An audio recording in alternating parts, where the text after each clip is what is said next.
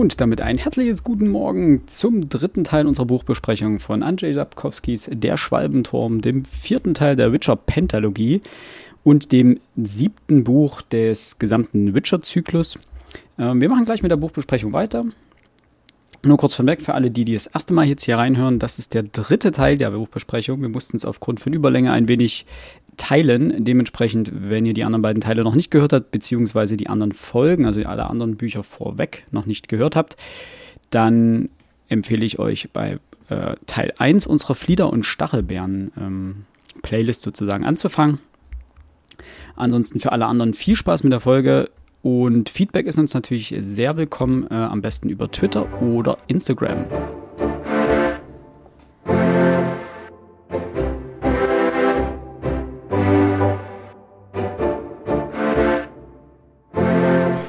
Kommen wir nun zu Kapitel 7.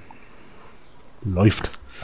Ein aus meiner Sicht durchaus inhaltsreiches Kapitel, wo extrem viel passiert und vor allem extrem viel Inhalt passiert. Also, Regis berichtet von Druiden, die Könige oder die Vorsitzende der Druiden, die Flamina genannt, äh, will Geralds Demut testen. Zweitens, Gerald begibt sich unbewaffnet zu einem Elfen.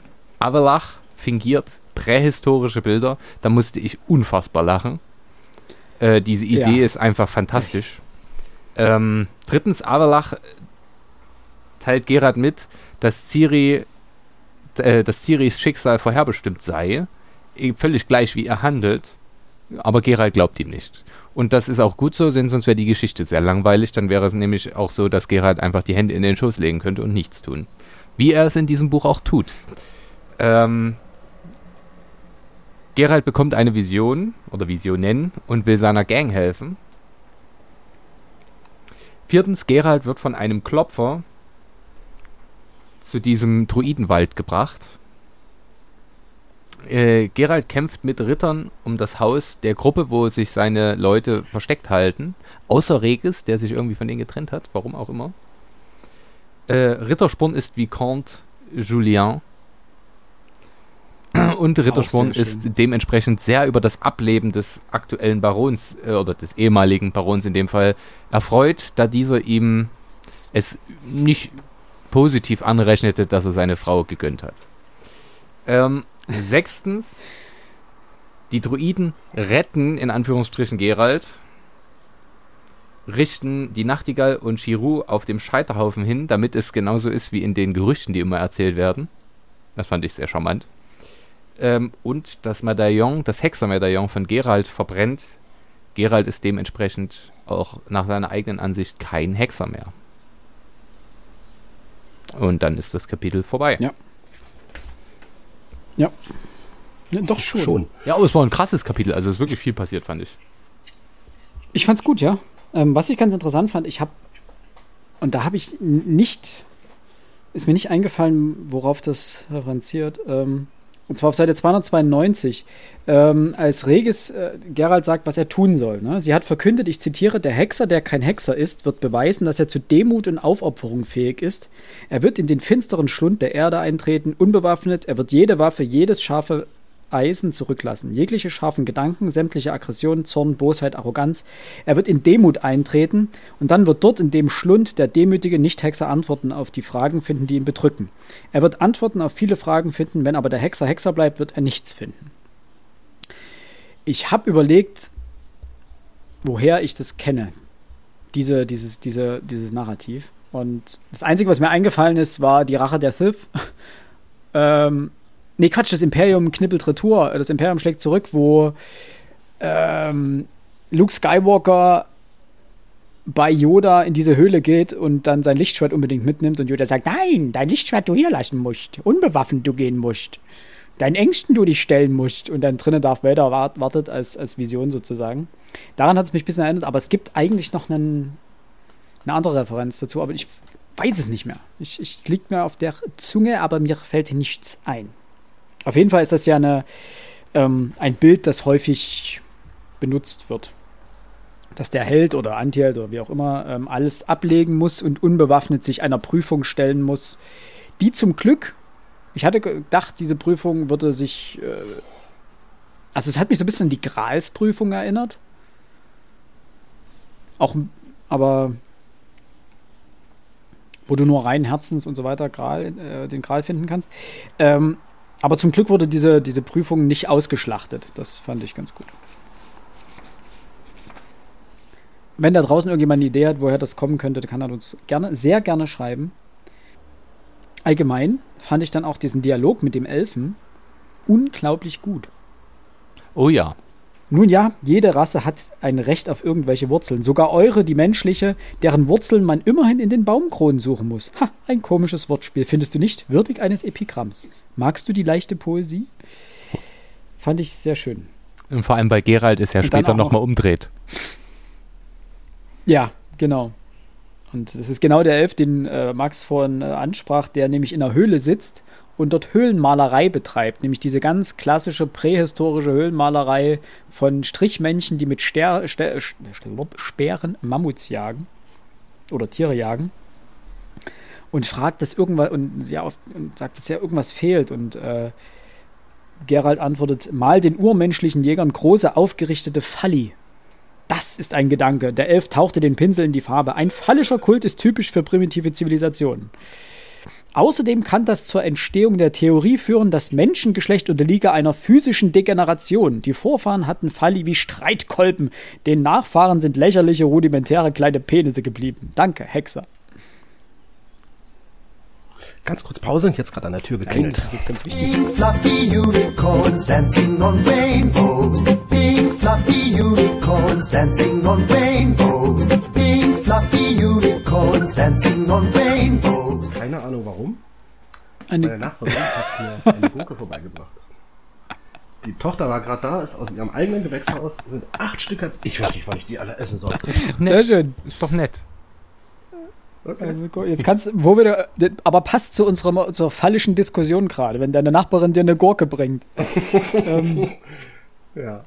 jetzt könnt ihr auf die fallischen Dinge äh, antworten. Er konstruiert ja aus ein, eine Geschichte, indem er dekonstruiert, ja, naja, häufig ist das vorgekommen, ich mal das einfach noch mit dazu, das passt dann ganz gut und ähm, das, äh, wenn man überlegt, wie Geschichtsschreibung zustande kommt, dann ist es sehr tragisch, wenn es wirklich so gewesen sein sollte. Ähm, was ich noch ganz witzig fand, weil du es vorhin angesprochen hast, äh, Regis sagt ihm ja, dass er voller Demut hingehen soll, jegliche scharfen Gedanken sollen abgerückt werden, sämtliche Aggression, Zorn, Bosheit, Arroganz. Und Gerald beleidigt direkt erstmal dieses kleine Vieh, was sich um seinen Fuß krallt. Ähm, wo ich dachte, ah, ob du die Prüfung bestehst, Bro, das wird knapp. Ja. Und auch Ja. dann, also je ohne, also eine Arroganz möchte ich ihm nicht vorwerfen, aber Gerald ist schon genervt von diesem Elfen, der ja auch sehr herablassend ihm gegenüber auftritt. Ähm, Ja. und eine Information, die ich, also die wir eigentlich schon kennen, aber äh, er sagt halt, Ciri ist eine Mutantin. Auf Seite äh, 309. Oh. Ja, äh, es ging ja um die Koexistenz von Elfen und Menschen und dass die weiblichen Elfen häufiger einen Eisprung erleben, wenn sie mit Menschen schlafen. So war ja die Theorie oder die Ausführung von äh, Avalach. Und diese Koexistenz ist wohl auch schon von Ciris Vorfahren Vorfahrinnen gepredigt worden und Ciri ist, entstammt eben dieser Linie und ist dementsprechend auch eine Mutantin, die eben sehr viel Elfenblut mit sich trägt und älteres Blut, das auch erklärt, warum Ciri so ist, wie sie eben so ist und welche Fähigkeiten sie mitbringt. Äh, erklärt sie auf der Seite vorher auch gerne mal, äh, ähm, warum Elfenfrauen gerne mal mit Männern, mit Menschenmännern ins Bett hupfen. Das hat das große Problem, wie er sagt, bei, äh, wenn man so alt wird wie die Elfen, ne, ähm, Sex. Sex ist das große Problem, weil irgendwann musste ich ein bisschen schmunzeln, hat man alles gesehen. 100 Jahren wird er langweilig. Äh, dann hat alles kann, dann hat, hat, hat halt nichts mehr seinen Reiz. Alles und, durch. Ähm, ja, dementsprechend, wir wissen, die Elfenmänner können also nicht oder wollen nicht und dann müssen wir Ja. Menschen halt herhalten. Was ich auch was Ja, nutzt interessant fand nix. noch, ähm, ne, auf Seite 305 schreibt er ja, dann, dann wird kommen, äh, Ted Dereat, die Zeit des Endes, die, eine Schwärzheit, eine Beilzeit, äh, die, die Zeit der Verachtung, die Zeit der weißen Kälte und der Wolfsstürme. Das ist ja wieder eine, ein Rückbezug auf die, das Buch, die Zeit der Verachtung, wo es ja darum geht, um die Prophezeiung auch. Äh, und Gerald antwortet Poesie. Willst du es weniger poetisch haben? Infolge einer Veränderung des Winkels der Sonneneinstrahlung verschiebt sich, und zwar erheblich, die Grenze des ewigen Frostes, also Eiszeit quasi. Das von Norden herdrängende Eis wird diese Berge zermalmen malmen und weit nach Süden schieben. Alles wird unter weißem Schnee versinken, unter einer Schicht, die mehr als eine Meile dick ist. Und es wird sehr, wirklich sehr kalt werden.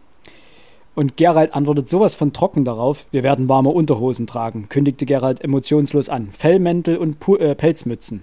Ah, du nimmst mir die Worte aus dem Munde, stimmte der Elf ruhig zu. Und in diesen Unterhosen und Mützen werdet ihr überdauern und eines Tages hierher zurückkehren, Löcher zu graben und in diesen Höhlen herumzustöbern, um zu zerstören und zu stehlen. Edlinas Prophezeiung sagt das nicht, aber ich weiß es. Es ist nicht möglich, Menschen und Schaben vollends auszurotten. Es bleibt immer mindestens ein Pärchen übrig. Genau, was uns, äh, was uns die Elfen angeht, ist Edlina unmissverständlicher. Es werden nur die überdauern, die der Schwalbe folgen. Die Schwalbe, das Sinnbild des Frühlings, ist die Retterin, diejenige, die die verbotenen Türen öffnet, äh, öffnen, den Weg zur Rettung weisen wird. Die Schwalbe, das Kind des älteren Blutes. Und Genau. kurz danach äh, weiß sagt Avalach ähm, Gerald noch etwas, ja doch für mich als Fan der Reihe sehr Tragisches, äh, denn Gerald fragt ihn, werde ich Ciri finden? Und er antwortet auf Seite 312 mittig, die Antwort kam augenblicklich. Du wirst sie finden, nur um sie sofort wieder zu verlieren. Und das für immer, unwiderruflich. Ehe es dazu kommt, wirst du alle deine Gefährten verlieren. Einen davon wirst du im Laufe der nächsten Wochen verlieren, vielleicht sogar der nächsten Tage, vielleicht sogar Stunden. Und das hat dann, äh, ich habe drüber nachgedacht, also Regis ist ja der einzige, den ich jetzt hier erstmal nicht mehr wiedersehe. Aber irgendwie aufgeklärt wird das nicht so richtig. Oder bin ich doof und habe was nicht. vergessen?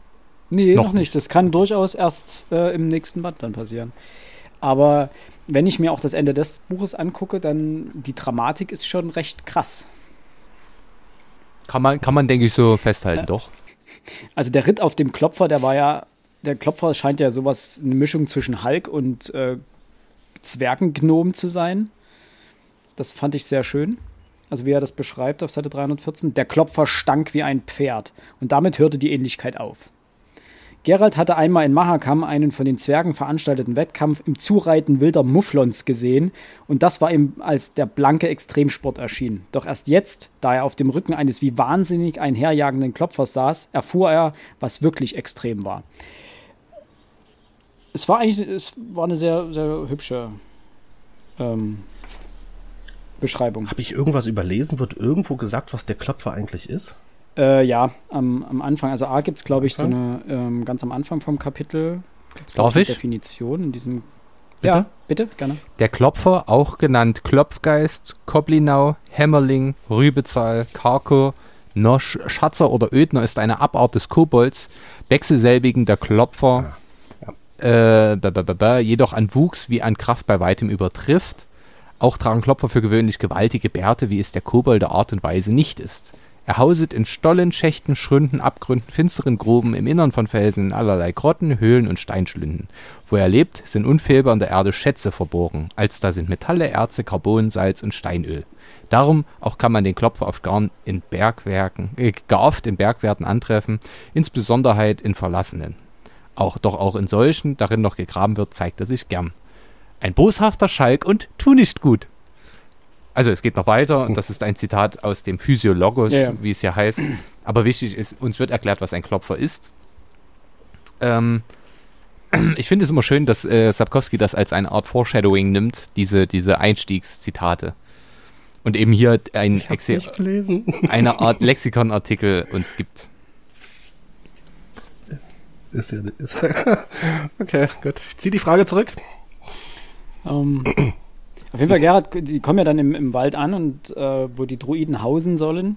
Und dort treffen ja seine Kameraden und er auf wieder mal die versprengten Überreste von Shiro und dem froschäugigen äh, Nachtigall. Und da sie mittlerweile in Toussaint sind, kommen auch die berüchtigten Toussaint Ritter mit an den Start. Und unter anderem der Ritter vom Schach. Und mal abgesehen davon, dass ich in dem Moment an die Ritter vom Nie denken musste, ähm, fand ich unglaublich großartig, wie sein Pferd hieß. Auf Seite 321, ich hatte es glaube ich auch bei Instagram schon mal äh, in die Story geteilt, äh, weil ich in dem Moment so äh, über erfreut war. Sein äh, äh, Pferd heißt Bucephal. Und das kommt von ähm, Bukephalos. Äh, also beziehungsweise Bukephalas, das ist ein makedonisches Wort. Äh, oder eben dann latinisiert Bucephalus. Und das ist das Lieblings- beziehungsweise Schlachtpferd Alexander des Großen gewesen. Und das fand ich einfach, das war wieder so eine, so eine tolle Kleinigkeit, die überhaupt gar keine Rolle spielt, aber mich sehr erfreut hat. Ebenso wie die Teleshopping äh, Hexer-Style, wo es um die, diese, diese Handarmbrust ging, die einfach mal eingeflossen wird, eingeflochten wird. Übrigens, äh, Alex, äh, äh, ihm wird es ja ge gekauft, dieses Pferd, äh, von seinem Vater für 13 Talente. Das hat den Gegenwert für einen Monatssold von 1500 Soldaten. What the fuck, was ist das für ein krankes Pferd von Alexander dem Großen gewesen? Ja. Guter Mann. Gut, äh, man muss auch investieren können. Man muss sich als Ja, also In guter Gaul. Investmentbanker auch gleich sagen, hey, man muss auch zugreifen können. Aber ich finde es einfach großartig, wie das, wie diese Kleinigkeit hier eingebaut wird. Ne? Ja. Dieses epische Schlachtross bekommt der Ritter vom Schach einfach mal so. Ah, finde ich schön. Ähm, ansonsten, habt ihr noch was äh, wirklich Wichtiges in dem Kapitel? Weil ich würde jetzt, glaube ich, langsam ein bisschen auf die Tour, also mal abgesehen vom harten Idealismus der, äh, der Ritter, Ich habe noch die was. ja immer fragen, welchen Wappens. Ja, gerne. Mhm. Also zum einen fand ich das mit den Rittern auch gut, weil sie immer auf alles auf Ehre machen. Ähm, oder Ja. bei meiner Ehre. Aber noch viel schöner und wichtiger, und weil wir es vorhin auch angeteasert haben, er verstummte plötzlich. Stierkopf beugte sich im Sattel vor, seine Augen blitzten. Vicomte Julien? Baron de Perac Perra? Rittersporn wird wiedererkannt unter einem fremden Namen, unter dem er offen... Und dieser Name kam auch schon mal vor. Ich weiß nicht mehr wann, aber er kam schon mal vor. Der ist schon mal so genannt worden. Ich weiß aber nicht Okay. mehr wann. Ähm, Ja, das kann sein, ja. und die wollen ja dann unbedingt, dass Rittersporn mitkommt und er will das eigentlich eher nicht, bis er bemerkt, ach, der Baron ist tot? Äh, klar, komm ich mit, ist doch kein Problem. Freunde, wo geht's hin? Und das fand ich doch sehr, Ja. sehr süß. Ansonsten mehr habe ich nicht. Wir können dieses Kapitel hier beenden. Aber ich habe jetzt wieder gute Titel für das Kapitel gefunden. Philipp hat aber noch was auf dem Herzen. Ich sehe es genau. Du hast äh, vorhin angesprochen, dass er am Ende ja sein Hexertum ablegt. Also sein Hexermedaillon geht ja verloren. Ähm, und er zählt auf im Endeffekt die Stellen, an denen er wieder seiner, seines Hexerkodex gehandelt hat. Nämlich, ich bin kein Hexer mehr, ich habe aufgehört, ein Hexer zu sein. Auf Tanet, im Möwenturm, im Brokilon, auf der Brücke über die Jaruga, in der Höhle unter der Gorgo und hier im Walde Mirkwit. Nein, ich bin kein Hexer mehr, ich werde lernen müssen, ohne Hexermedaillon auszukommen. Fand ich gut. Ich auch, ein schöner Abschluss dieses Kapitels. Und es war auch ein wirklich gutes Kapitel. Ja. Alternativtitel, wer muss, glaube ich? Ich? glaub, Alex? Nee, Alex, glaube ich. Äh, wenig witzig, aber ähm, als allererstes kam mir ähm, Kunst für die Ewigkeit in den Sinn. Ich mochte die Idee, ähm, wie er es ja selber auch beschreibt, ne? Die Zeiten verrennen und irgendwann kriechen die Menschen wieder in die Höhlen und sehen die Kunst dort unten. Und keiner weiß, wer es war. Aber so, außer Avalach, falls er dann noch lebt, also was ja unwahrscheinlich ist, ähm, das, das, das, das mochte ich. Das, das irgendwie kann ich, kann ich voll und ganz verstehen. Irgendwas schaffen, was die Zeiten überdauern wird. Und ansonsten, Max hat es ja schon angeteasert gehabt, es ist ja, es passiert ja wahnsinnig viel in dem äh, Kapitel. Ich musste an äh, Geschichten aus dem Paulanergarten denken. Okay. Sehr schön. Ich finde es aber auch ein sehr schönes Hobby von, den, äh, von dem Elf. Das stimmt. So hat, da, da hat er den Schalk im Nacken. Ne? Äh, ich habe letztlich nur einen. Ähm, das sind nicht die Druiden, die ihr sucht. Als Referenz auf Star Wars Episode 4. Obi-Wan Kenobi sagt, das sind nicht die Droiden, die ihr sucht. Fand ich, ähm, ja. Ähm, ich habe wieder drei. Die Rückkehr des Vicomte Julien. Ähm, das Ende des Hexers. Hm? Denn es ist ja das Ende des Hexers. Und eigentlich mein Favorit ja. von violetten Bisons und Ents. Denn im Grunde genommen, dass dieses Eichenmonster, das ihn anfällt, ist ja wirklich fast wie ein Ent aus Herr der Ringe. Fand ich zumindest. Fand ich ganz. Ich habe mir, glaube ich, äh, irgendwo aufgeschrieben, Baumbart kommt. Ja, das hat, also, ja, sehr schön. Ja. Ansonsten würde ich sagen, gehen wir ins achte Ja, genau. Kapitel. Wir sind bei dreieinhalb Stunden Aufnahmedauer. Das ist äh, für unsere geneigten Hörer gerade der Anfang. Ähm, der, der, der Hauptteil unserer Erzählung wird folgen. Ihr habt die Einleitung geschafft. Äh, Kapitel 8. Übrigens mein Lieblingskapitel. Ich mag ja immer solche, solche Zwischenkapitel und dieses ist wirklich fabelhaft. Also, erstens. Dijkstra, ich nenne ihn weiter Dijkstra, wer IJ hat im Namen, Alles der muss gut. Dijkstra ausgesprochen werden, äh, auf dem Weg nach Kovir und er erzählt die Geschichte des Königreichs nach. Und er hat, er reist dorthin mit dem Wunsch nach Geld oder zumindest einem Kredit. Ähm, zwei Zauberinnen und das war einer der besten Überleitungsmomente, weil er einfach ohne Überleitung kommt. Zwei Zauberinnen besprechen die Nilfgaarder Kriegspläne, wo ich mittendrin erst überlege, warum reden denn jetzt ganz andere Menschen, bis mir aufgefallen ist, ach, wir sind inhaltlich gleich geblieben, aber eben sprechen jetzt andere Menschen. Das hatte etwas von einem unsichtbaren Schnitt im Film. Das war äh, wunderhübsch gemacht. Ähm, Mhm. das Kovirsche Königspaar bespricht, wie auf diesen Wunsch zu reagieren ist. Sie haben Sorge um die Nilfgaarder Reaktion, wenn sie denen jetzt Geld geben. Geld kommt jetzt von Novigrad aus Nilfgaard gegen Nilfgaard. So habe ich es formuliert, denn er findet ja, also der König von schön, Dings findet ja eine Option, wie er es schafft, dass das Geld ankommt, aber er es nicht selber abdrücken muss. Das ist sehr genial gelöst, fand ich. Ähm, Suleika handelt auf Wunsch von Shayla de Tankerville, kommt raus. Also die Frau des Königs von Kovir handelt nach den Wünschen dieser Zauberin. Es gibt einen retrospektiven Blick auf den königlichen Enkel. Und das war auch so schön gelöst, dass dann eben ein Nachfahre über den handelnden Mann spricht. Und äh, abschließend Dijkstra und der König werden irgendwann in der fernen Zukunft beide Opfer von Attentaten. So wird es ja dann aufgelöst und dann ist das Kapitel auch rum.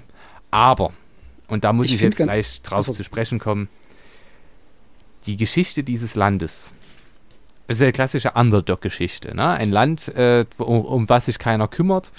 Das ist so, wenn du Age of Empires spielst und einen, der dann mit dabei ist, einfach anderthalb Stunden lang ignorierst und hoffst, naja, der weiß, der hat das Spiel, das Spiel heute zum dritten Mal. Das wird schon alles gut gehen. Du klopfst dich die ganze Zeit mit den anderen, die an dem Spiel teilnehmen, bis dann irgendwann so, ach, ja. Und auf einmal kommt der rum und macht alle fertig. So, das ist so die Geschichte. Denn niemand ignor- äh, interessiert sich ja für, für äh, Kovir, um was da passiert. Und auf einmal ist es die Wirtschaftskraft des Reiches, äh, das Reichste, was es eben geben kann dort. Es hatte was von der Eisernen Bank bei Game of Thrones, ähm, wo auch keiner so richtig weiß, wo es herkommt, aber Cash haben sie ohne Ende. Aber überlegen sich immer die ganze Zeit, wie sie taktisch jetzt handeln sollen. Plus, König und Königin handeln ja völlig abwegig zu anderen äh, Ehepaaren auf dem Königsthron. Denn sie kommunizieren miteinander, sie schlafen in einem Bett zusammen stetig und es wird herausgestellt, dass das eben die absolute Ausnahme ist. Ähm, und er liebt seine Frau wirklich. Das, ja, ich weiß, das mag jetzt sehr romantisch klingen, aber ich fand das schön. Ich fand das einfach schön, auch wenn seine Frau ihn hintergeht. Ich sagte ja, hinter jedem bösen Mann steckt immer eine noch viel bösere Frau. Äh, das war schlicht und ergreifend cool und ich habe äh, direkt auf Seite 348, ich hoffe, ihr habt nichts vorher, sonst würde ich jetzt das noch gleich ansprechen. Auf Seite 348 eine schöne Anspielung. Und diese Anspielung ist diese progressive Steuer, von der dort gesprochen wird, dass die Häuser oder das besteuert wird nach der Breite der Häuser. Und ich bin mir nicht sicher, wie groß, also ich erinnere mich, oder ich dachte, ich erinnere mich, in Lübeck war es genauso, in dieser Hansestadt. Deswegen sind die Häuser dort so schmal, aber tief. Weil eben genau so besteuert wurde. Und es hat was von der Geschichte dieser grandiosen Hansestadt, ähm, die ja unfassbar reich war im Mittelalter und äh, später eben durch die Hanse, weil sie durch den Handel so reich wurden und das Bürgertum dort, dort eben sehr wichtig war. Und das, äh, ich erinnerte mich direkt oder ich fühlte mich erinnert an, an, an Lübeck oder die Geschichte der Stadt Lübeck. Noch eine zweite Stadt, die damit reinspielt, ist Venedig. Diese ganzen, Auch das. Äh, die Boote, äh, die ganzen ähm, Kanäle sozusagen. Und ich glaube, Venedig oder Amsterdam mit seinen Karten, irgendwo dort war es nämlich genauso, dass die ähm, Häuser auch so besteuert wurden und dementsprechend immer höher gebaut wurden und dementsprechend sich auch nach vorne neigten dann irgendwann, weil man die oberen Etagen größer ausbaute und die Häuser schmal baute. Das schlage ich kurz nach. Ich Ich, will wissen, welcher Stadt das zugesprochen wird. Ich habe es auf die Schnelle vorhin nicht gefunden. Ich habe noch was äh, kleines äh, historisch Interessantes, nämlich es wird von einer Sekundogenitur gesprochen. Äh, für alle, die, denen das nichts sagt, äh, es gibt verschiedene Erbrechte im Mittelalter. Äh, das bekannteste die Primogenitur, das bedeutet, dass der älteste, meist männliche Nachfahre äh, alles erbt. Und es gibt aber auch die Sekundogenitur, das ist sozusagen dem Zweitgeborenen meistens ein größerer Erbteil zugesprochen wird, als ihm eigentlich zusteht. Und dass dann meistens darüber eine Nebenlinie gegründet wird. Ähm, bekannte Sekundogenitoren waren zum Beispiel Sachsen-Weißenfels oder Hessen-Homburg. Und es gibt auch noch die äh, Ultimogenitur. Das ist sozusagen das Letztgeborenenrecht, wo die Erbfolge dem äh, letzten oder dem jüngsten Kind äh, zugesichert wird. Das fand ich noch äh, ganz interessant, das so als kleiner äh, Side-Fact am Rande. Spielt hier nur eine, also nur in der Geschichte von Kovi eine Rolle, wie es sozusagen dazu gekommen ist, dass. Ja, Max? Amsterdam. Amsterdam. Ah, doch, okay. Also da habe ich es gerade auf die Schnelle bei Wikipedia gefunden. Ja. Bei äh, Venedig kann es auch sein, aber da habe ich es jetzt zumindest beim Durchüberfliegen äh, der Wikipedia-Seite nicht gefunden. Ja, ich war mir unsicher. Ich dachte, in Venedig wäre es auch so gewesen, aber deswegen meinte ich, Venedig oder Amsterdam äh, sind da. Und Amsterdam hat ja auch durch seine ganzen Krachten ein ähnliches Flair mit den, Stra mit den, mit den Wasserstraßen. Ähm, schön fand ich äh, noch die auf Seite 342. In Redanien und Ketwen sagt man statt zum Teufel jemanden nach Povis jagen.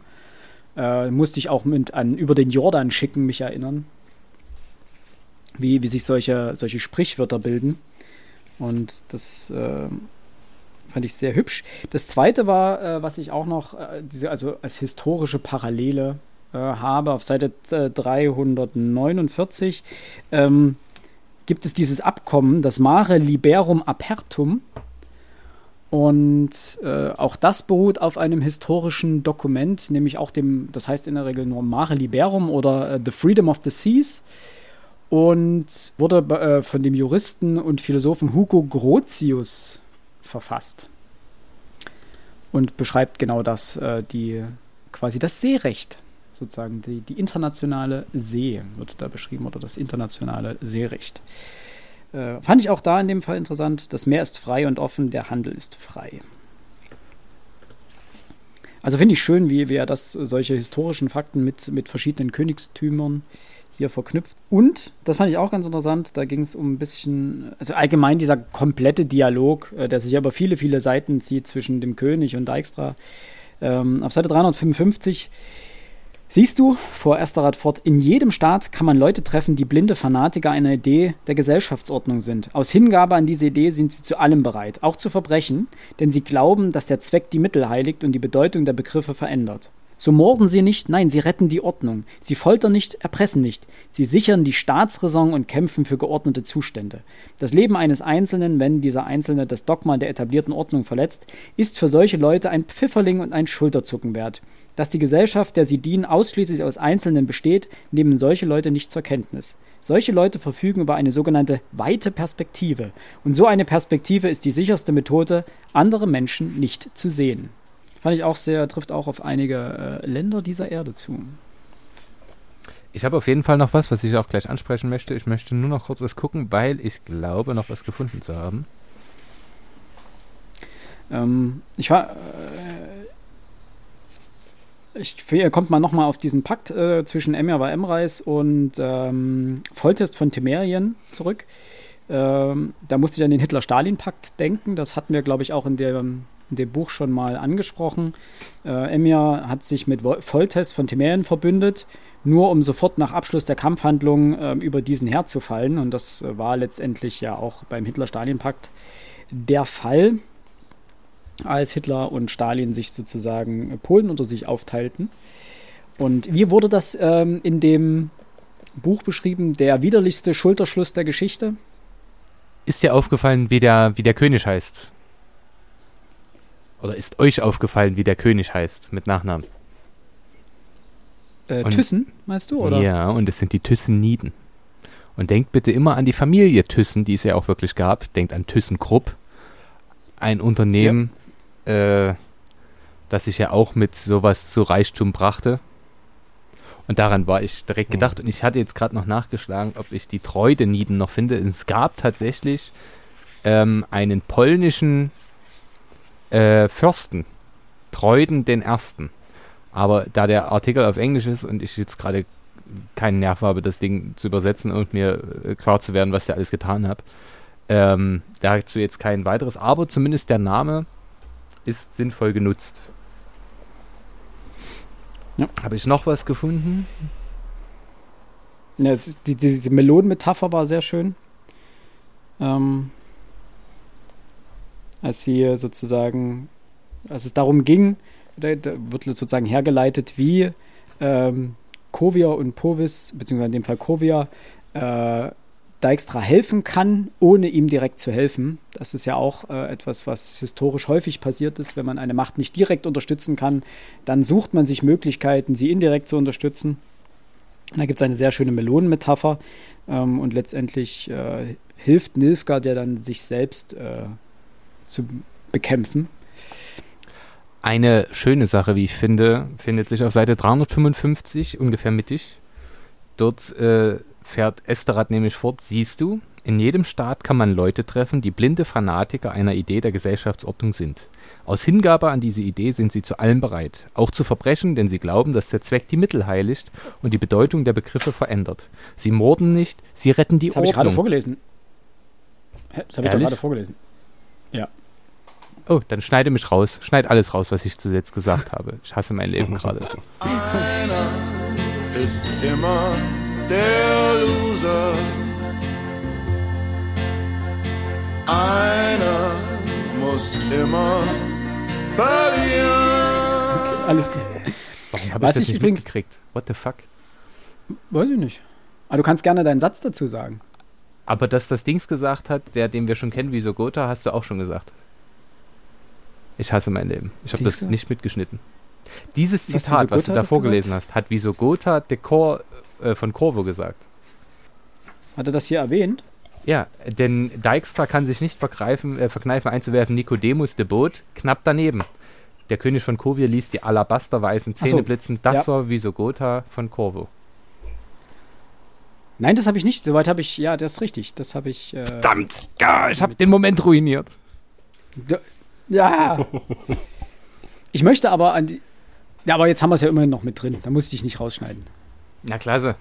Aber Alles du kannst gut. ja wenigstens Kurze geistige Verwirrung. Zitat äh, rausziehen, dass ich da nochmal anfange vorzulesen. Das ist ja völlig dämlich gewesen. Ähm, Nee, alles gut. Wir hören uns halt in der Regel nicht zu.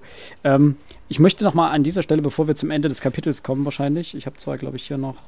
Ah, also das Problem ist jetzt gegen Ende des Buches geht ja auch noch mal richtig die Party ab mit äh, wichtigen Dingen. Ich möchte noch mal darauf zurückkommen, wie was für ein strategisch intelligenter Typ der Thyssen ist, der zum einen es schafft, äh, Dijkstra zu helfen, ohne sich selber äh, zu kompromittieren gegenüber Nilfgaard, indem er nämlich das Geld durch Novigrad zur Verfügung stellt. Zum anderen äh, alle seine Kerker leert mit dem ganzen Gesindel, was er da drinne hat. Denn Dijkstra muss als nächstes ja eine Reiterei aufstellen. Das will er ja mit, beziehungsweise eine Armee aufstellen mit dem Geld. Ähm, und dazu braucht man ja auch Männer, um diese Armee aufzustellen. Das heißt, Thyssen entlässt alle seine, wie sagt er, seine räudigen Kater und verflixten Tunichtgute.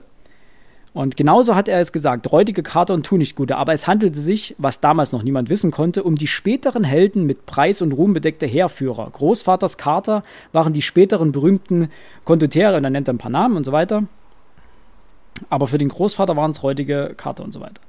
Ähm, das heißt, er entledigt sich nicht nur, äh, also er sichert sich nicht nur ähm, Dijkstras ewige Treue, Dijkstras ewige Treue und die, der, die von Temerien und ähm, Redanien.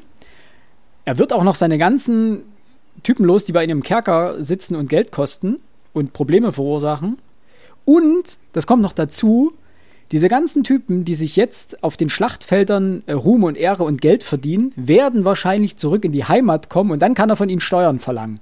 Also Thyssen ist so ein smarter Guy. Das fand ich so großartig. Ich fand das Ende des Kapitels Und am Ende? süß. Achso, und am Ende, äh, er sagt ja zu Dijkstra, dass, äh, er geht ja davon aus, dass Dijkstra seinen, ähm, seinen Minister schmieren wollte. Und am Ende der Verhandlung mit Dijkstra sagt er auch noch so, jetzt das Geld her, das du für meinen Minister ausgeben wolltest. Und der Dijkstra fragt, hä, wieso? Na, du wolltest doch meinen Minister schmieren, ist ein König etwa kein Schmiergeld wert? Und dann zockt er ihm nochmal das äh, 2000, äh, ja, 1000 haben und 1000 nicht haben. Macht 2000 zusammen, ich weiß. Ich wollte eigentlich auf das ganz, ganz Ende des achten Kapitels kommen. Nämlich, äh, dass sie da über dieses gute Buch sprechen, also eine Art Bibel, so wirkt es zumindest, etwas sehr Ja. Religiöses. ähm, und er fragt ihn, ob er das Buch gelesen habe. Dijkstra antwortet nein, hat er nicht. Der König merkt an, dass er auf einen folgenden Satz auf einer blindlings aufgeschlagenen Stelle gestoßen sei. Auf dem Weg zur Ewigkeit wird ein jeder über seine eigene Treppe gehen und seine eigene Bürde tragen. Was denkst du darüber? Es wird Zeit für mich, König Esterat, Zeit, meine eigene Bürde zu tragen. Und beide sind ja auch hin, äh, so ermordet worden, dass sie allein oder fast allein Mhm. irgendwo lang liefen. Das fand ich dann doch wahnsinnig rund als Geschichte und äh, spannend oder schön, interessant, kreativ, originell. Da ist alles dabei, was ich schön finde. Also es war ein furchtbar starkes Kapitel, muss ich auch sagen. Yes, Sir. Und ich habe als alternative Titel eine Million haben und eine nicht haben sind zwei Millionen. Äh, und Melonenpolitik. Nur eins, äh, die Geschichte von Geld und Krieg. Ah, finde ich auch schön. Ähm, leider hat Philipp mir einen geklaut. Ich wollte neben 1000 Kronen haben oder nicht haben, sind 2000 Kronen. Und äh, der König und der Spion.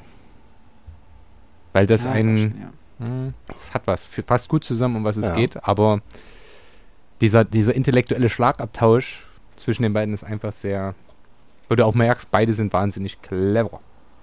Das neunte Kapitel. Ja. Wir nähern uns dem Ende, Männer. Drei Stück sind es noch. So, aber ich bin jetzt hyped. Es ist viel. Ja, Zehn Punkte habe ich diesmal auf der Liste. Also, Jennifer ist auf den Skelligan-Inseln und appelliert an Krach an Kreide, seinen Schwur gegenüber Ciri einzuhalten. Er hilft ihr. Jennifer benötigt einen riesigen Diamanten, um überall hin zu kommunizieren, habe ich es genannt. Na, ansonsten geht das ja nicht. Die Priesterin will ihr helfen, den Brisingamen zu erhalten. Jennifer muss durch eine Prüfung welche die Götte, Göttin abhält. Sie wird sehr viel Schmerz erfahren, aber sie erhält diesen Brisingamen. Einen riesengroßen Diamanten, wenn das noch nicht klar geworden ist. Triss Merigold kommt auf den Skellige-Inseln an. Ich habe mir aufgeschrieben, wer teleportiert nach der Verschwörung wohin. Denn das wird ja dort arg ausdifferenziert, wer da wohin telefoniert, äh, te teleportiert ist. Ciri gegebenenfalls mit dem Möwenturm wegteleportiert. Das ist ja die Frage, die sich dort alle stellen. Dann kommt es, und das war wieder so ein Punkt, den, den ich kritisch sah, Ciri und Visigotha sprechen über Teleportation. Der Schwalbenturm befindet sich womöglich bei Asengard. Achtens, Kreich macht Triss Merigold an. Fand ich einfach süß. Weil er es auch bei Jennifer probiert hat, so, hast du nicht doch Bock? Nein. Oh. Und jetzt macht das eben mit Triss Merigold und fragt auch, hast du Bock? Nein. Oh. Ähm, Was war, aber nicht ist, wird nicht ins Register geschrieben. Genau, und das wird immer wieder wiederholt. Äh, neuntens, Jennifer erbittet Unterstützung von Philippa Eilhardt und Triss wird enttäuscht. Es wird keine Rehabilitation geben, dass sie keine Verschwörerin ist. Sie wird in, als Verschwörerin in die Geschichte eingehen. Und zehntens, Jennifer versucht ein Experiment an der Setna-Tiefebene und verschwindet mitsamt dem Schiff. An dieser Tiefebene oder Tiefe ist auch Pavetta, die Mutter von Ciri, die Tochter von Kalante, äh, mit ihrem verzauberten Mann verschwunden. Oder ehemals verzauberten Mann. Denn der war ja dieser lustige Igel-Typ. Das wäre es Genau, schon. Du nie. Du, du nie, genau. Äh, übrigens, äh, das Ränkespiel war dahingehend auch ganz lustig. Also hier äh, ja mit ähm, Triss und Philippa Eilhardt und im Kapitel davor ja auch schon mit Dijkstra. Es geht um die Rehabilitation, Rehabilitation von Jennifer, die ja, bei der ja vermutet wird, dass sie mit äh, Wilgefortz zusammengearbeitet hat in Tanet. Und Dijkstra sagt im Kapitel davor schon, nee, gerade möchte ich keine Beweise haben, dass Jennifer äh, unschuldig ist, weil gerade passt sie mir als Verräterin mehr ins, äh, in die Strategie. Und genau das Gleiche sagt ja letztendlich Philippa Eilhardt hier, dass sie eine, eine Rehabilitation, Rehabilitation, Himmel, Herrgott. Das ist aber auch ein ähm, dass die gemeines nicht in Wort. Frage kommt, ja, dass die nicht in Frage kommt, weil es ihr viel, viel besser in den Kram passt, dass Jennifer als Verräterin gebrandmarkt ist. Wir erfahren nämlich mit dem Satz, äh, was war, aber nicht ist, wird nicht ins Register geschrieben, dass äh, Jennifer eine ähm, Beziehung oder beziehungsweise eine Liebelei mit Krachan Kreit hatte, der wirklich ein außerordentlich ordentlich, äh, attraktiver Mann gewesen sein muss. Und hier kommt auch die Stelle, die ich vorhin angesprochen hatte, auf seiner 390, wo Jennifer äh, über Gerald urteilt sozusagen. Aber ich weiß, dass er Ciri nicht retten wird. Er wird nichts erreichen. Ich kenne ihn. Er wird sich verstricken, sich verlieren, wird beginnen zu philosophieren und sich leid zu tun. Dann wird er seinen Zorn abladen, indem er mit dem Schwert niederhaut, wer oder was ihm in den Weg kommt. Dann wird er zur Sühne irgendeine edle, aber sinnlose Tat vollbringen. Am Ende wird er sicherlich getötet, dumm, sinnlos und am ehesten durch einen Stoß in den Rücken. Ist euch die charakterisiert genau aufgefallen? Na, das ist, Findest du? er wird heimtückisch. Äh, naja, ein Stoß in den Rücken ist immer heimtückisch. Also, dass er von irgendwem verraten wird. Und wir erinnern uns, auf was ich noch anspielte. Wer ihm zum wiederholten Male sagt, Hexer, ich werde dich nie verraten. Und jetzt kommt das schon Es hat ein wieder. bisschen was von Siegfried und Hagen, ja. Okay, also ich gebe euch beiden recht, ja. Ähm, also gerade in Bezug auf die Heimtücke. Aber man könnte ja auch argumentieren, anders als mit Heimtücke kannst du ihn ja nicht. Gut, ist dasselbe wie bei Siegfried. Äh, als Hexer ist er ja im Schwertkampf eigentlich jedem überlegen. Ja, ja, gut. Dementsprechend Danke, wäre danke. Kahir so als Foreshadowing, Kahir wäre Hagen von Tronje und äh, Gerald wäre Siegfried. Aber das würde bedeuten, dass K hier die cleverste Pis- Person der gesamten Geschichte ist. Möglich. Denn Hagen von Tronje ist auch der Einzige, der rational denken kann. Im Ja, Nibelungenlied. Könnte aber auch dafür, äh, also es sollte ja auch der, der Überfall auf Gerald von Nachtigall und Shiro sollte ja auch hinterhältig passieren. Ihnen wurde ja auch angeraten, den Hexer durch einen Stich oder einen Pfeil oder einen Bolzen in den Rücken zu töten, denn im Schwertkampf wäre das eher schwerer. ähm, das ganze Kapitel ist voll nordischer Mythologie. Das äh, Hemdal zum Beispiel ne, ist Heimdal ein Gott aus dem Göttergeschlecht der Asen und der Wächter der Götter, der wacht ja auch über den Bifröst. Das nur so nebenbei. Genauso der Brisengamen, das war ähm, der Halsschmuck der Göttin Freya. Und hier, das ist ja auch Mutter Freya. Was guckst du, Alex? Äh, Max? Nee, ähm, ich, ich höre hier irgendwie Glockengeläut. Ja, die Glocken kommen von mir. Es läutet die Okay, Glocken. okay, okay. Das passiert, wenn man tagsüber aufnimmt, dann läuten auch hin und wieder mal die Glocken. Ich gucke nur. Ist ja, wieso, wieso läuten bei euch jetzt um die Zeit schon die Glocken? Kurz vor 18 Uhr. Ich habe jetzt gerade bloß auf die Uhr geguckt, wie spät das ist. Ähm, die, die, die läuten noch nicht schon fünf Minuten vorher, oder? Doch, scheinbar. Ich gucke nur verkniffen, weil ich muss wie ein Pferd. Schaffst du das Kapitel noch oder Wie weit geht denn das? Oh, oh, oh, oh, oh, oh, oh, oh.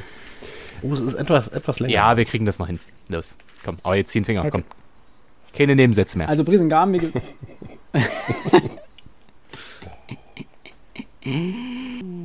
Ja, Jennifer spricht direkt mit einer Göttin, also mit Freya scheinbar. Was ich ganz interessant finde.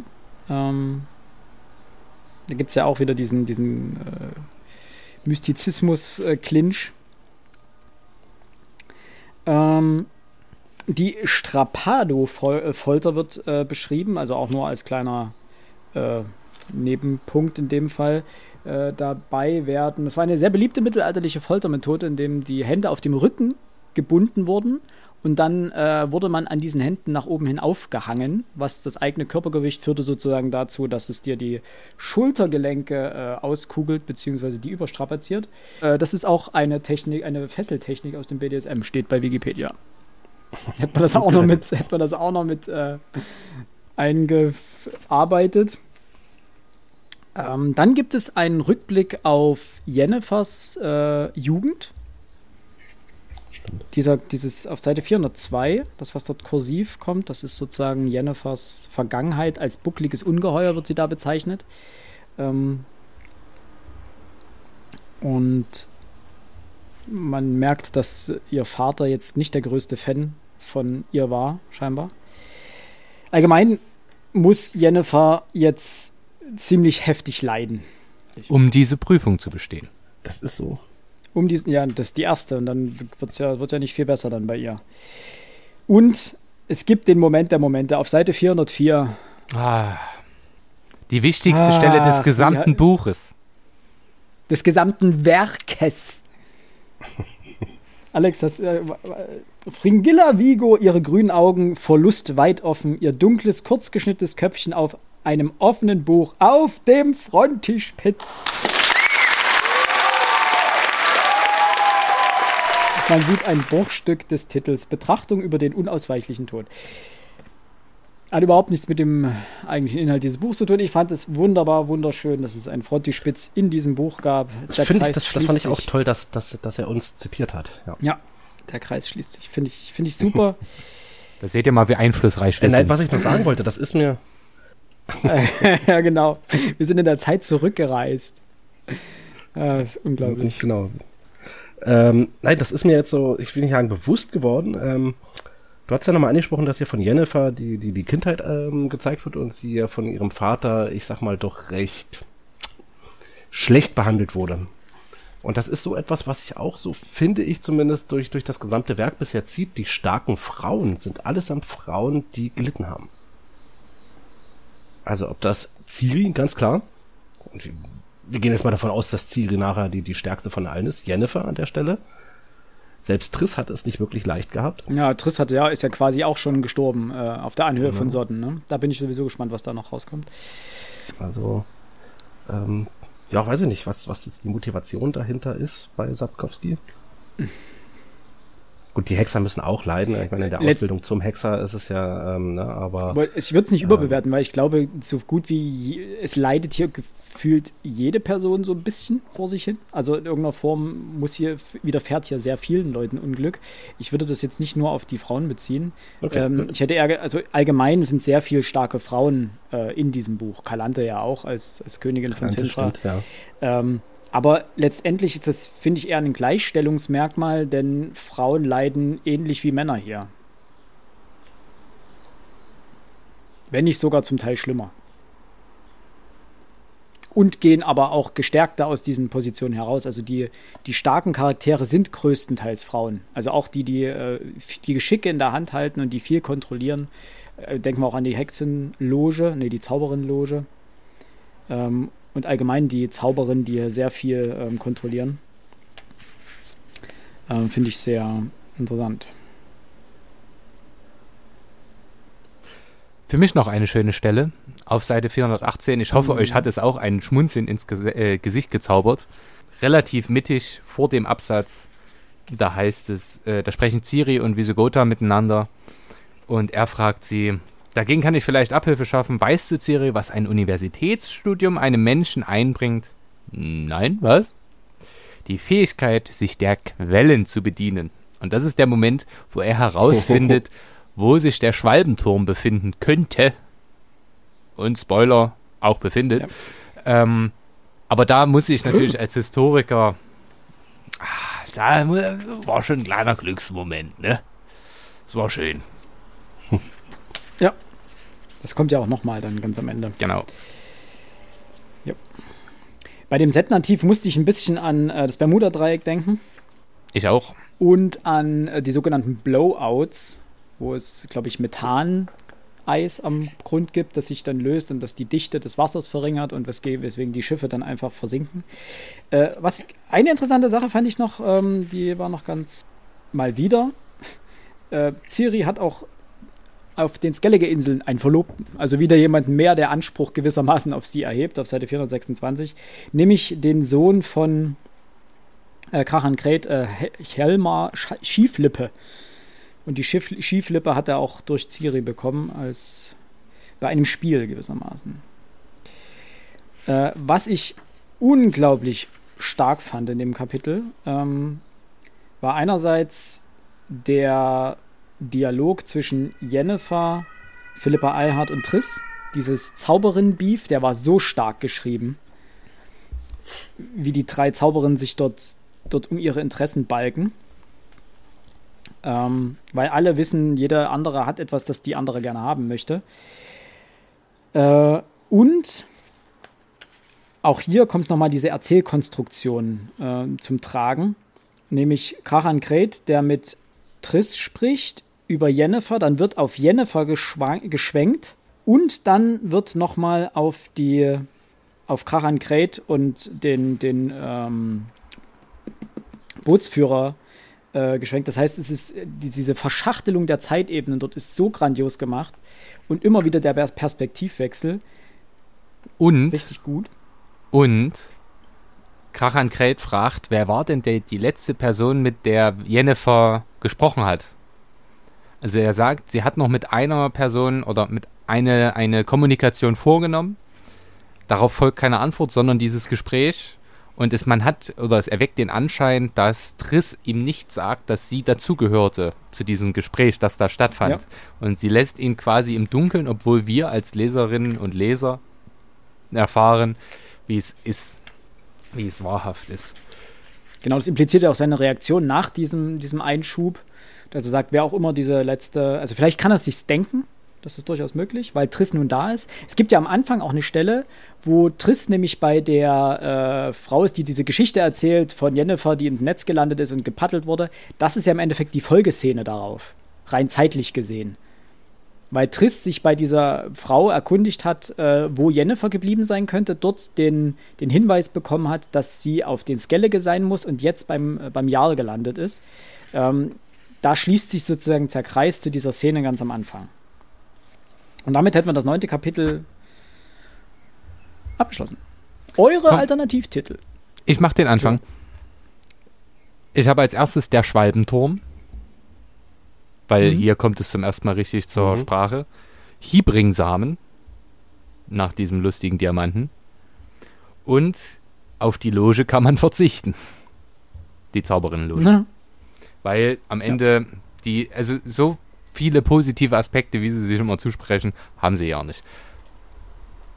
Ist halt auch wieder eine Interessensgemeinschaft. Mhm. Äh, ich habe das Bermuda-Dreieck und äh, die zwei Türme. Oh, das finde ich auch gut. Alex? Mit Ähm, es spitzt sich zu, beziehungsweise kein Zurück. Das ist so das Kapitel. Uh, ich hatte ja ganz gesagt, dass so, so das erste, der Anfang, der Anfang äh, des Buchs wirklich hervorragend war und das Ende jetzt richtig gut wird. Und dass alles dazwischen eher so semi-gut ist. Und ähm, ab jetzt, ich muss sagen, so, so, so Kapitel 4 bis, bis 8 bis, äh, ja, doch, das waren eher die schwachen Kapitel und es wird jetzt besser und jetzt, man merkt jetzt aber auch, jetzt geht's dem Ende zu. Also jetzt, jetzt, jetzt kommt die Entscheidung. Die kommt auch bald. Gut, die Entscheidung kommt nämlich jetzt, weil Max muss aufs Klo. Mhm.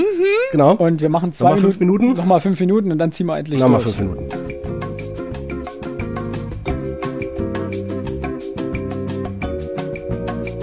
Das zehnte Kapitel. Zur Zusammenfassung des zehnten Kapitels. Joanna, die wir schon aus einem vorherigen Kapitel kennengelernt haben, spürt in Skellens Gegenwart einen unsichtbaren Spion.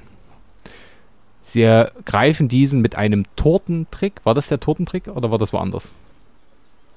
Nee, es war der Tortentrick. Genau, mit dem Tortentrick und es, es ist Rienze. Dieser Rienze wird da jetzt verhört. Joanna liest einen wichtigen Gedanken. Bonhard kommt mit Ciri angeritten. Filgefurz spricht aus Rienze und macht einen Deal mit Skellen und Bonhart. Ciri wehrt sich gegen Joannas Eintritt in ihren Geist und bekommt bei der Flucht Skellens Orion ins Gesicht. Ciri verlässt Visogora und macht die Räuber fertig. Und am Ende des Kapitels Visogota stirbt an einem Herzinfarkt. Mhm, genau. Das ist im Grunde genommen der Inhalt des zehnten Kapitels bevor Alex gleich äh, seine Stelle und seinen wichtigsten Satz des Buches, wie er gerade meinte. Nein, des gesamten des Werkes. gesamten Werkes sogar. Mhm. hier kommen jetzt so ein paar Sachen, da kommen auch noch zwei Sachen später. Die Tarnkappe hat mich tatsächlich ein bisschen gestört. Also, ich dachte am Anfang, dass der, der unsichtbare Spion wäre metaphorisch gemeint. Die Tarnkappe war. Sie ist plausibel in der Welt, ist vollkommen okay, hat mich in dem Fall. war so ein bisschen Deus Ex Machina wieder in die andere Richtung. Ja, ist halt wieder eins drüber, finde ich.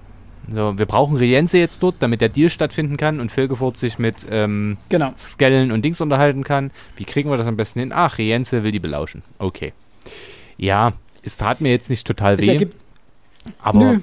Ich habe ja gesagt, auch am Anfang, das sind, das sind Kleinigkeiten, da kommen dann noch später noch zwei weitere. Äh, das sind Kleinigkeiten, über die ich gestolpert bin, die das für mich überhaupt nicht kaputt machen, aber die ich mäßig gut gelöst fand.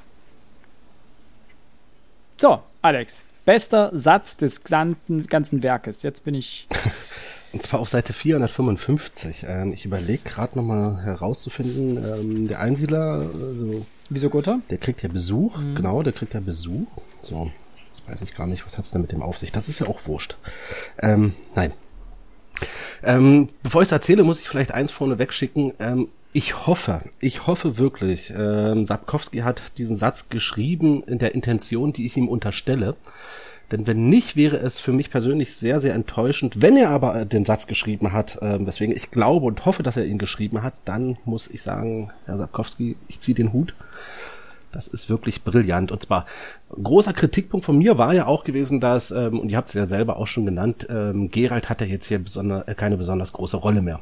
Ja, ist eher so eine so zur Nebenfigur geworden und was ja auch schon im letzten, in den letzten Büchern vorkam, wir haben angefangen mit der Gerald-Sage, ähm, Gerald der Hexer, der Monster tötet gegen Bezahlung. Das ist ja fast gar nicht mehr vorgekommen. So, und jetzt kommt diese wunderschöne Stelle in, auf Seite 455, ganz unten, der letzte Absatz. Die unterhalten sich so ein bisschen, ähm, und es kommt, äh, es wird zugegeben, dass hier halt Menschen getötet wurde, bla bla bla. Gibt es ein Recht? Nichts ist mit Strafe, nichts mit Recht. Ein Stellmacher, der mit Frau und Tochter aus Dundare zu uns geflohen ist, der hat gesagt, ja früher, da gab's auf der Welt Hexer. Und ich habe diese Stelle so gelesen, dass Sapkowski, der war sich natürlich ganz genau bewusst hier, dass der Hexer schon lange keinen großen Auftritt mehr hatte. So eine ganz, ganz, ganz kleine Reminiszenz an sich selbst. Ja, früher, also in den anderen Büchern hat es mehr Hexer gegeben, im Sinne von, dort war der Hexer ganz einfach mal präsenter. Der wollte wahrscheinlich, weiß ich nicht, dieses, es hat mich wirklich gestört, dass Geralt hier keine große Rolle mehr hat. Und dann kommt dieser Satz. Ja, früher hat's mehr Hexer gegeben. Das fand ich sehr, sehr schön. Und ich hoffe, ich hoffe wirklich, Sapkowski hat diesen Satz dort reingemacht, um Leute wie mich zu beruhigen. Der Max meldet sich. Genau, um mit dem ganzen Gesindel, äh, der hätte nämlich mit dem ganzen Gesindel aufgeräumt. Man müsste einen Hexer nach Dundare holen, dass er diese Schurken erledigt. Und was passiert? Ciri kommt, macht einen auf Hexerin und schlachtet die Gang. Oder diese Räubergang. Und dementsprechend Genau, ähm, ja selber, tritt deswegen. es sogar das ein, was Alex sich erhofft. Nur eben der falsche Hexer kommt, denn Geralt ist ja kein Hexer mehr. Tragisch, tragisch. Man kann es nicht ändern. Das, das stimmt, das stimmt, das stimmt. Aber ja. ein Hexer kommt. Belegt meine These, äh, das ist die Saga der Hexer. Plural. Also du kannst damit vollkommen recht haben. Ich, ich zeige das, das können es die Hörerinnen und Hörer natürlich nicht sehen. Ich zeige euch das mal ins Buch. Du hast ja, ne, da steht ja wirklich nur, könnt ihr es lesen? Ja, der, Der Hexer. stimmt. Ja, Da ist nichts mit der Sage äh, der Hexer, das ist wirklich nur der Hexer. Und auch da oben drüber steht nichts mit der Sage. Ja, es, Also ja, du kannst recht haben, das kann sein, dass die Übersetzer vielleicht, ach Max hat dasselbe, ähm, dass, dass sich die Übersetzer vielleicht, das ist halt immer so eine Sache, ne? Wenn der, wenn der Übersetzer irgendwie auf solche Sachen nicht achtet, und das kann man ihm jetzt noch nicht mal zum Vorwurf weil es ja machen. nur Klappentext ist in dem Fall. Ne? Eben, ne? Ähm, ja, also du könntest recht haben. Die Idee gefällt mir tatsächlich. Ich, also ich denke auch, äh, dass Gerald ist der Aufhänger. Gerald ist der, der die Geschichte in irgendeiner Form führt. Es geht um ihn, es dreht sich um ihn, es geht um die Verbindung Ciri und Gerald und ich bin wirklich gespannt auf den letzten Band, wie das zu Ende geführt wird. Dann müssen wir auf jeden Fall nochmal darüber sprechen. Äh, Ich dachte fast eigentlich, dass du einen anderen Satz meinst, nämlich auf Seite 460. Und Ich zwar hab davor noch ähm, einen, in der aber Mitte. gut. Achso, bitte. Ja, ja, bring erst mal den davor, bitte. Den dachte ich nämlich, Alex als alter Kritiker der universitären Lehre hat, hat sich diesen auserkoren. Ach Gott. Ja. Ähm, Ciri und Visegota ähm, ja, sprechen einen wundervollen Dialog, ähm, bei dem Visigota ihr sagt, du hast natürlich eine Menge Erfahrung gesammelt in deinem langen 16-jährigen Leben eine Menge, ausreichend viele. Ich gratuliere, gelehrte Kollegin. Du machst dich lustig und hast dabei keine Ahnung, wie viel Schlechtes ihr verkreisten Gelehrten der Welt zugefügt habt.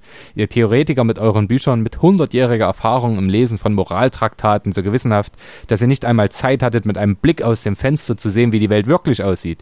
Ihr Philosophen, die ihr künstlich eine künstliche Philosophie, Philosophie unterhaltet, um an den Universitäten Pensionen zu beziehen. Und da habe ich mir gedacht, ja, also falls jemand mal kritisch über unser heutiges universitäres äh, Forschungs- und Lehrsystem nachdenkt, würde sich zumindest in gewissen Studiengängen die Frage stellen, was hat das denn eigentlich noch mit den Menschen zu tun und die, die und vor allem denjenigen, die den ja, Quatsch finanzieren? Oder ist es einfach nur noch Lehre und Forschung um der Forschung willen? Man könnte jetzt viele verschiedene Studiengänge anmerken, bei denen das zutrifft. Nicht zuletzt auch die Geschichte, die im Grunde genommen nur noch auf Fachspezifika hinaus ist und nicht mehr beispielsweise in der Lehre auf Allgemeinplätze oder mit großen Allgemeinplätzen dient, sondern naja, äh, wir beschäftigen uns in diesem Semester mit der äh, westböhmischen ähm, Auseinandersetzung um 1332. Die hat zwar keinerlei Relevanz für euer weiteres Leben oder irgendwas, aber das ist ein Teil meiner Doktorarbeit und deswegen muss ich das jetzt machen, weil da habe ich schon Material und muss nichts weiter vorbereiten. Das ist im Grunde genommen die Zusammenfassung von universitärer Lehre. Und die Kritik. Ich erinnere bloß an den. Die ja? Kritik ist einfach gut. Du erinnerst an was? Ich erinnere nur an die Doktorarbeit äh, aus, aus Freiberg, der Imkereiprozess in Freiberg im 18. Jahrhundert. Ähm, keine Ahnung, warum er über sowas forscht, aber ja. ja. Also du hast vollkommen recht, Max. Nein, ich hatte den Satz halt wirklich bloß äh, ausgewählt, weil das ist halt irgendwie, weiß ich nicht, du, du, du wirst ähm, in den ersten Büchern wirst du damit angefixt, dass Geralt Monster tötet und das passiert einfach nicht mehr und dann taucht dieser wunderbare Satz auf, ja, früher hat's mehr Hexer gegeben. Ne, dieses, ich finde den gut, ich finde den sehr, das, das fand ich schön, Meta. das fand ich, fand ich sehr schön. Ja. Ähm, ich finde, in dem Fall haben beide recht, sowohl Ciri als auch Visogota. Äh, weil er hat natürlich recht, dass sie mit 16 noch nicht so viel gesehen hat. Äh, also übergeordnet quasi. Beziehungsweise nicht den Überblick über die Welt hat und über die Zeit auch. Aber sie hat natürlich auch recht, dass sie mit ihren 16 Jahren schon so viel durchgemacht hat. Das kann man sich schwer vorstellen. Ähm, interessant fand ich aber, äh, was danach folgt, nämlich auf Seite 460. Ähm, dass Ciri ja von Rache spricht und dass sie jetzt als Hexerin eben aktiv werden müsse und diese Schurken jagen müsse. Und äh, nicht Auge um Auge, sondern ähm, für ein Auge beide Augen. Zahn um Zahn, nein, alle Zähne für einen. Zahl ist dem Bösen heim und so weiter. Und dann sagt er, ähm, Visogota, und du, sagt der Einsiedler langsam, stehst da, das blutige Schwert in der Hand und siehst zu, wie das Blut in den Sand sickert. Und du hast die Stirn zu glauben, dass so das ewige Dilemma gelöst ist, der Traum der Philosophen erfüllt. Du glaubst, das Wesen des Bösen sei verändert worden. Ähm, und dann geht es ja weiter, dass, äh, dass sie sagt, ja, das, was dann tot am Boden liegt, das ist nicht mehr das Böse. Und er meint, ja, das ist richtig, aber es muss ja in der Natur mal ein Gleichgewicht geben. Was ist denn dann das Böse mhm. geworden? Und damit kehrt sich das dann ja letztendlich um. Und das, äh, das finde ich eine sehr, sehr spannende philosophische Debatte, die hier aufgemacht wird und die äh, wie Sagota da anspricht.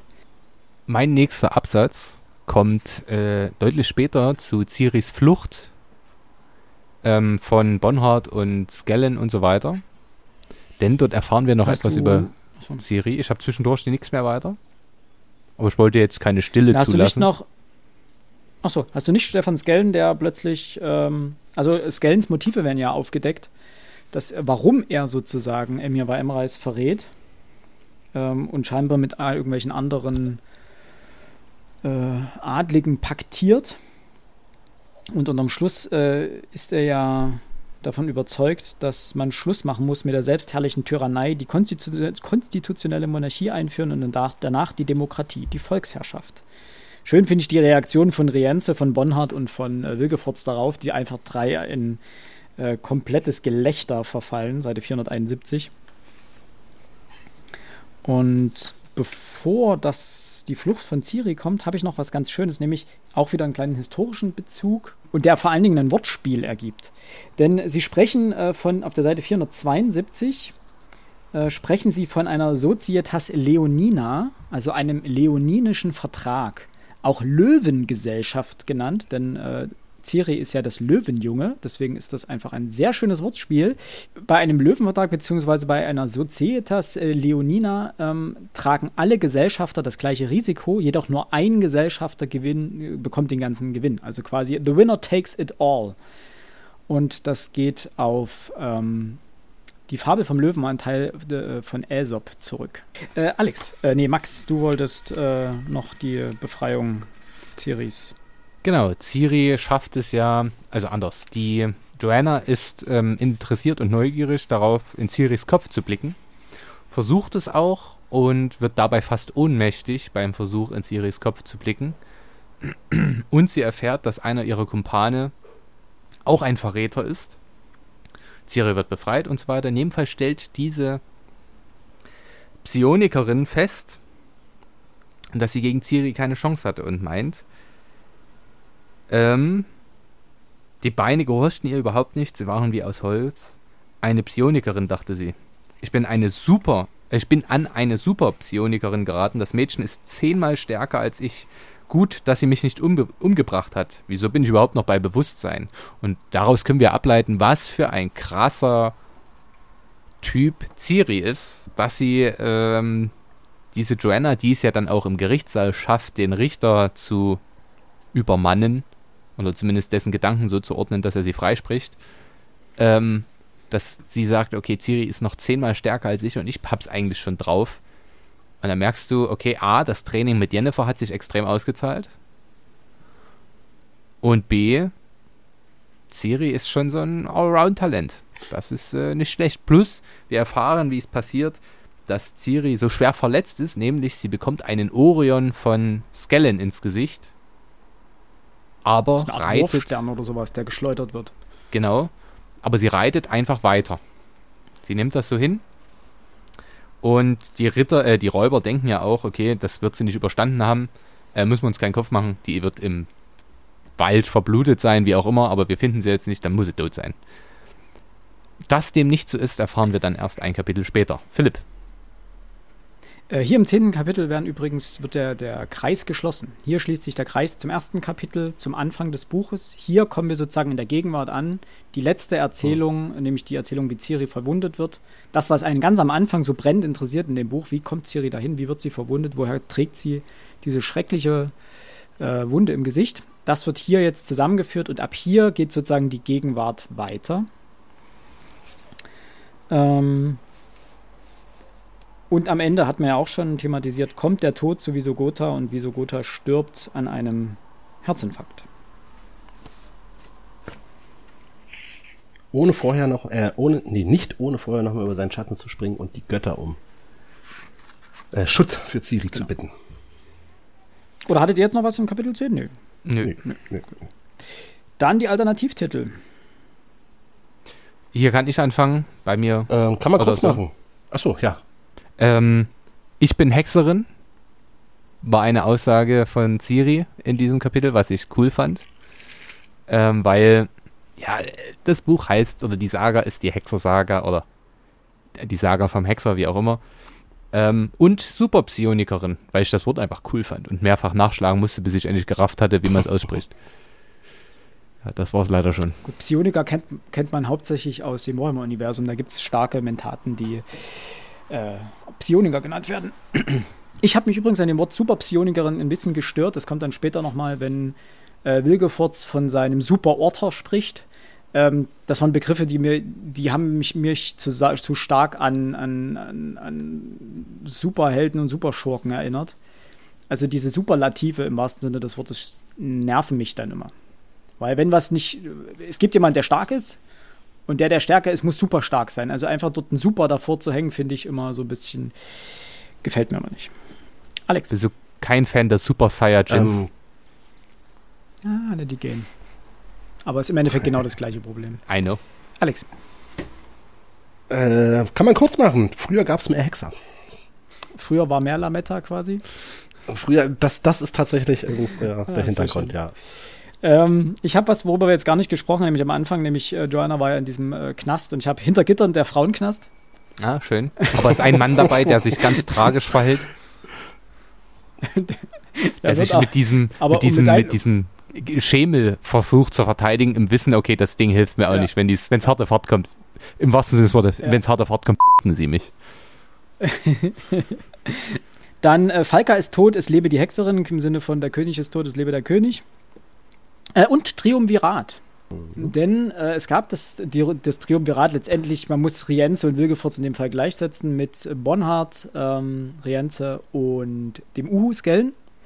Und ähnlich wie in den historischen Triumviraten waren immer zwei die angeschmierten. Und in Bezug auf den, äh, den äh, leoninischen Vertrag, der eine, The Winner Takes It All, nur einer kann letztendlich gewinnen.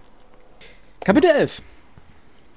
Kapitel 11, der Abschluss unseres Buches und unserer jetzt schon 4 Stunden 41 andauernden Aufzeichnung. Mal gucken, wie viel dann in der Folge wirklich übrig bleibt. Also, erstens, Neneke verabschiedet Adeptinnen. Iola und Triss Merigold wollen Kontakt zu Ciri herstellen. Zweitens, Ciri fragt einen Fischer nach dem Weg. Das war jetzt keine wichtige Dings, aber das war immer eine einzelne Szene.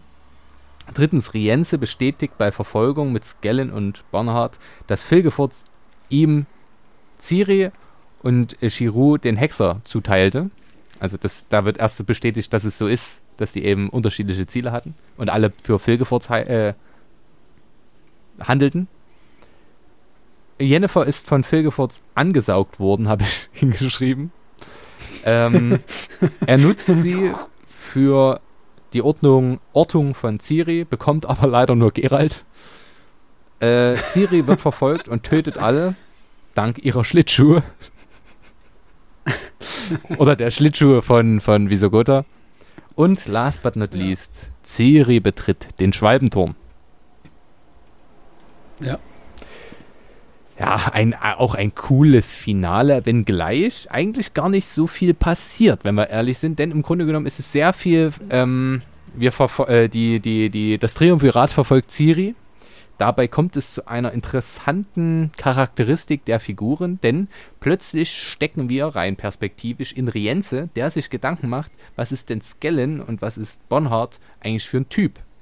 Und über Skellen sagt er, wenn der mich anhaut, ha- äh, anschaut, hat er einen seltsamen Blick, ob er Verrat plant. Etwas zu schnell und zu leicht hat er sich damals mit Filgefurz geeinigt, ne? weil Skellen ja schon wieder seinen Plan ändert und einfach ähm, sein Fähnchen in den Wind hängt. Oder vielleicht hat Skellen die Verschwörung schon satt. Als geborener Konformist und Opportunist denkt er jetzt vielleicht daran, das Mädchen zu Kaiser Emhyr zu bringen. Der macht das, was ihm Sicherheit und Erfolg verspricht, egal für wen. Ich glaube, er hat bis auf seine Idee, dass es irgendwann mal eine Demokratie und eine Volksherrschaft, wie er es nannte, geben möge, keine weitere Agenda. Und dann spricht er über, über Bonhard und meint über ihn, Bonhard ist ein unberechenbarer Sadist. Wenn er von Ciri spricht, zittert seine Stimme vor Wut. Je nach Gutdünken ist er imstande, das Mädchen hinzurichten oder zu entführen, um sie in der Arena kämpfen zu lassen. Die Abmachung mit Filgefurz, diese Abmachung wird ihm egal sein, zumal jetzt, da Filgefurz und dann bricht der Kontakt ab zu Filgefurz. Und das ist eine Sache, die ich auch irgendwie schwierig fand. Warum bricht genau in dem Moment der Kontakt ab? Womöglich, weil sich Filgefurz um Jennifer kümmern muss. Das war zumindest eine meiner Deutungen. Aber ansonsten erschließt sich mir nicht, warum Filgefurz plötzlich nicht mehr mit dem ko- kommunizieren kann. Wird auch hier nicht aufgeklärt, aber scheinbar ist das beidseitig, weil am Ende, wenn das Kästchen versinkt, schreit Wilgefortz ja die ganze Zeit rum, warum er sich seit zwei Tagen, zwei Tagen? Ich glaube, seit zwei Tagen nicht meldet. Also irgendwie schien es da äh, Technische Schwierigkeiten. Gegeben. Technische Schwierigkeiten, genau. Wir sind gleich wieder für Sie da. Ähm, bestimmt waren Flitzer unterwegs. Da unterbrechen ja auch die. Nein, eine Störung im. Betriebsablauf. Ach so, stimmt. Aber wenn man auf dem Acker stirbt, dann ist das okay. Ähm, Nippelgate. genau. Deswegen fünf Sekunden Verzögerung. Ich habe hier, ähm, und jetzt kommen wir noch mal ganz kurz auf diesen, ähm, die Erzählweise zurück. Das ist, in dem Kapitel wird am Anfang äh, Jennifer gefoltert von Wilgefortz. Unglaublich brutal. Wir sind hier übrigens wieder äh, bei äh, Josef Mengele und KZ-Ärzten. Es geht um Versuche mit Blut, um schwank manipulierte Schwangerschaften, um sehr, sehr abartige Experimente. Und Wilgefortz ist dem sehr angelehnt, sein, sein Charakter jedenfalls. Er ist ein Sadist, er ist ein, ein ähm, ja, Manipulateur. Äh, und was ich jetzt krass finde bei, und das hat mich gestern Abend beim Lesen unglaublich mitgenommen, dadurch, dass du weißt, diese Szene ist vorbei, sie spielt in der Vergangenheit, weißt du, es gibt diesen rettenden Moment nicht. Du hast uns immer, wenn diese Szenen in der Gegenwart spielen, hast du immer die Hoffnung, dass es wie zum Beispiel bei Geralt diesen Deus Ex Machina-Moment gibt, diesen Moment, wo die Person gerettet wird in irgendeiner Form. Und in diesem Fall und in dem Moment, wo du siehst, dass äh, Triss ja dann diesen Traum hat, beziehungsweise diese, diese Vision von, von Jennifer, auch wie sie da hängt, weißt du, Jennifer wurde so schnell nicht dort gerettet. Sie hat Gerald geortet, das weiß man auch relativ in der Mitte schon, weil Gerald ja ähm, vermutet, dass Jennifer ihn verraten hat, was ja zu dem Zeitpunkt noch nicht klargestellt wurde. Und das fand ich unglaublich brutal. Also diese, diese Gewissheit sozusagen, dass Rettung da einfach nicht drin ist. Ähm, dann die Tatsache mit dem Set-Nativ, äh, aus dem scheinbar äh, Wilgefortz äh, die Leute abgesaugt hat, wie du das so schön gesagt hast.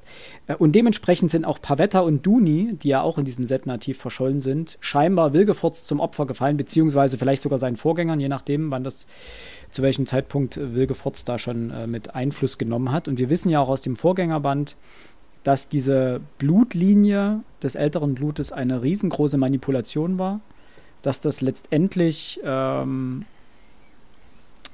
Zucht war, unterm Strich, dass es hier eine, eine, dass Ciri letztendlich einer Zucht entsprang, wenn auch in dem Fall ungewollt, weil sich das ja dann ein bisschen verselbstständigt hat. Die Zauberer haben ja dann die Kontrolle über dieses Riesenexperiment in Anführungsstrichen verloren. Und das fand ich äh, bedrückend. Und es wird nochmal diese Endlösung der Hexerfrage angesprochen. Die hatten wir vorhin schon mal benannt. Was auch ähm, wieder, genau. Bringt deinen Kontext mit äh, Mengele wieder ins Spiel. Äh, Pilgefurz ist da ganz klassisch. Also das hatten wir ja schon mehrfach in vielen Folgen besprochen, aber hier diese, diese Zitation, äh, sie ist nicht anders deutbar. Ja. Ich glaube, in der Zeit des Sturms war das, ne? Wo sie äh, diese ganzen Apparaturen gefunden haben unter dem Berg. Ja, ich glaube. Diese, ja. Gebär, diese Gebärstühle und äh, den ganzen Kram, wo eben diese, äh, diese ganze Zucht aufgedeckt wurde. Ansonsten habe ich hier gar nicht mehr wirklich was. Also es gibt natürlich dieses unglaublich bildhafte, dass Rienze ja die ganze Zeit äh, davon spricht, dass er Ciri mit diesen Fingern äh, foltern und knechten will. Und genau diese Finger werden ihm dann ja letztendlich abgefahren durch Ciri mit ihren Schlittschuhen. Ähm, fand ich auch schön, dass Ciri diese Schlittschuhe mitnimmt bei Visogota. Und dann letztendlich dieser Showdown auf dem Eis ist richtig, Der war richtig cool gemacht. hat mir sehr gut gefallen. Mit, mit dem Nebel. Mhm. Ähm, Da freue ich mich schon auf die Serie. Wie es verfilmt wird. Ja, allgemein diese, diese Entwicklung von Ciri, wie die dargestellt wird, weil Ciri ist ja, du hast vorhin ja gesagt, Ciri ist ja so ein Multitalent geworden. Ähm, sie kann ja alles, sie ist eine unglaublich begabte äh, Schwertkämpferin. Sie ist fähig, nicht nur Zeichen zu wirken, wie Geralt das ist, sondern Magie zu wirken, regelrecht. Also sie ist eine starke Psionikerin. Ähm, sie hat scheinbar, wie hier ähm, angesprochen wird, in irgendeiner Form Macht über Raum und Zeit. Eventuell, weiß man noch nicht genau. Ähm, und sie hat natürlich einen unglaublichen Einfluss auf die, auf die Zukunft dieser Welt. Aber sie hat einen unglaublich labilen Geist. Und sie ist eigentlich irgendwie eine Soziopathin auf Rachator. So ein bisschen. Und das ist eine sehr interessante Kombination von Eigenschaften, möchte ich mal sagen. Eins müssen wir natürlich noch ansprechen. Ganz wichtig. Ciri kommt in den Schwalbenturm. Also ein ganz wichtiger Moment. Und sie trifft dort auf viele Visionen hinter ganz verschiedenen Türen. Zum Beispiel trifft sie Visigota wieder, dem sie sagt, hey, ich habe deine Schlitt, die Schlittschuhe deiner Tochter angelegt und äh, das hat mir sehr geholfen. Und darüber freut er sich und sie stellt fest, oh, der ist tot. Was natürlich uns die Frage aufwirft, sie trifft ja auch andere Figuren aus unserer Handlung. Sind die auch tot? Werden sie irgendwann tot sein? Wir wissen es nicht. Ganz äh, m, spekulativ im Grunde genommen, was sie dort sieht und wie wir es zu deuten haben. Und generell stellt sie ja gemeinsam mit ihm fest, okay, er sagt, okay, du müsstest die Verletzung vor einem Tag erfahren haben, aber sie sagt, nee, das muss schon vier Tage her sein. Wir wissen also nicht, was ist mit diesen drei Tagen passiert und inwieweit ist Ciri imstande, die Zeit zu manipulieren. Kann sie es? Wie? Und wodurch? Und so weiter und so fort. All diese Fragen werden wir erst womöglich im nächsten Band erfahren, auf den ich sehr gespannt bin. Amen vor allem das, das, das Ende des Buchs, also als eine Teaser kann man es gar nicht nennen und Cliffhanger schon gar nicht, aber dennoch ist das so ein, so ein, so ein wirklich gelungenes Ende, nachdem Ciri ja nur diverse Türen aufgemacht hat und äh, Räume inspiziert hat, äh, kommt sie auf einen oder trifft sie auf einen Raum, in dem ein Elf sitzt, ähm, der hat irgendwie eine Flöte oder dergleichen spielt. Der, damit hört er dann natürlich auf, schaut sie an und warum so lange? fragte er lächelnd. Was hat dich aufgehalten? Ja. Punkt. Das sind coole Enden. Ja. Das ist. Ja, warum? Ziel, antworte. Aber da müssen wir uns jetzt ins nächste Buch rein begeben. Ähm, das fand ich cool irgendwie. Ja, Was ja auch cool ist, äh, Ciri, oder die, die Schwalbe, steht ja für den Frühling, für den Neubeginn, für die Erneuerung nach dem Winter. Ja. Und äh, dort, wo sie hinkommt, zu diesem See, vielleicht ist das See, der See, wo die Dame vom See äh, was damit zu tun hat. Ähm, es gibt wieder Einhörner ähm, und es war Frühling in diesem See. genau, es taut ja alles. alles, alles da, der ganze Shit. Und da, wo sie gerade herkommt, das muss man ja auch dazu sagen, bricht ja gerade der Winter herein. Grandios, mon Girls. Könnten wir ja mal spekulieren. Vielleicht spielt der letzte Band äh, viele Jahre in der Zukunft. Ah, ich denke, das wird wieder so Oder ein. einfach in einer anderen Zeitebene. Äh, äh, Zeitebene. Ich denke wieder, da wird wieder eine ganze Menge Zeitebenenkram durch die durcheinander wabern. Aber jetzt eure letzten Titel für dieses finale Kapitel und die Endabrechnung. Ich muss anfangen, glaube ich, mit den letzten, mit den Titeln. Ne? Ja. Ist das recht, Max? Also, ich habe natürlich Josef Mengele als Kapitelüberschrift. ähm, dann Holiday on Ice. Ja, gutes Ding, gutes Ding. Okay. Äh, und Kai aus der Kiste. Ich fand Wilgefurz da aus seiner Kiste, fand ich, fand ich gut. Hat, habe ich, hab ich mich gefreut. Okay. Ähm, auch nur eins. Ähm, etwas endet, etwas beginnt. Das fand ich irgendwie schön poetisch. Ja, und dem, dem Kapitel angemessen. Ähm, ich habe Ciri im Rampage-Mode. Und, wie sollte es anders sein? Was hat dich aufgehalten? Das ist schön. Das ist so ein cooles Kap äh, Kapitel, äh, ein cooler Kapiteltitel, der eigentlich das Ding auch abschließt und es bleibt gut im Gedächtnis. Als guter Cliffhanger, der aber auch Bock macht, herauszufinden, was hat es damit auf sich? Nun denn, kommen wir So. zur Endabrechnung. Schlussendlich. Also soll ich gleich den Anfang machen? Frag ich Ja, klar, so. mach, mach gleich. Ich blätter während der Zeit und guck, was wir bisher vergeben haben. Ich glaube, ich habe immer sieben gegeben. Außer in irgendeinem, da habe ich mal sechs Ja, gegeben, weil ich den nicht so pralle fand. Ist das korrekt, Herr Philipp? Ja, mach erst mal, ich guck gerade, aber ich glaube ja.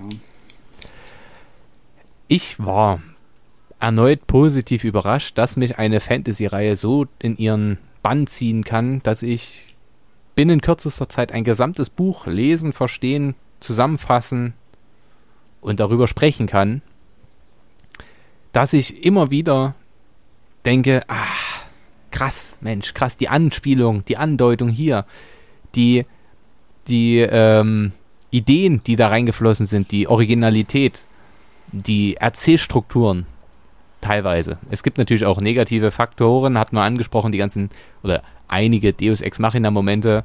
Für diejenigen, die nicht wissen, was das ist, übrigens, ist tragisch, dass wir es erst jetzt erklären, aber ich glaube, wir haben es schon mal gemacht. Ähm, der Gott aus der Maschine ist eine antike Thea theatrale Idee gewesen, um den Helden oder wen auch immer aus einer bestimmten Situation rauszuholen. Und wenn man nicht wusste, wie kriegen wir ihn da raus, dann kam irgendein Gott, ein griechischer Gott in dem Zusammenhang, und hat gesagt, hier, ich löse die Situation auf, egal wie logisch oder unlogisch das jetzt war, und danach ist es benannt. Ähm, schlussendlich, es hat mir wieder sehr viel Freude gemacht. Ähnlich wie diese Podcast-Aufzeichnung, die jetzt fünf Stunden beträgt, knapp. Ähm, mein Gehirn ist nun Matsch, ähm, aber Es war großartig. Ich behalte meine Punktzahl bei. Eine Endabrechnung gebe ich erst nach dem allerletzten Teil, ob es mir wirklich so großartig gefallen hat, wie es das bisher tut. Deswegen bleibe ich bei sieben Punkten und richte mein Wort an euch. Alex, möchtest du erstmal? Soll ich mal? Okay.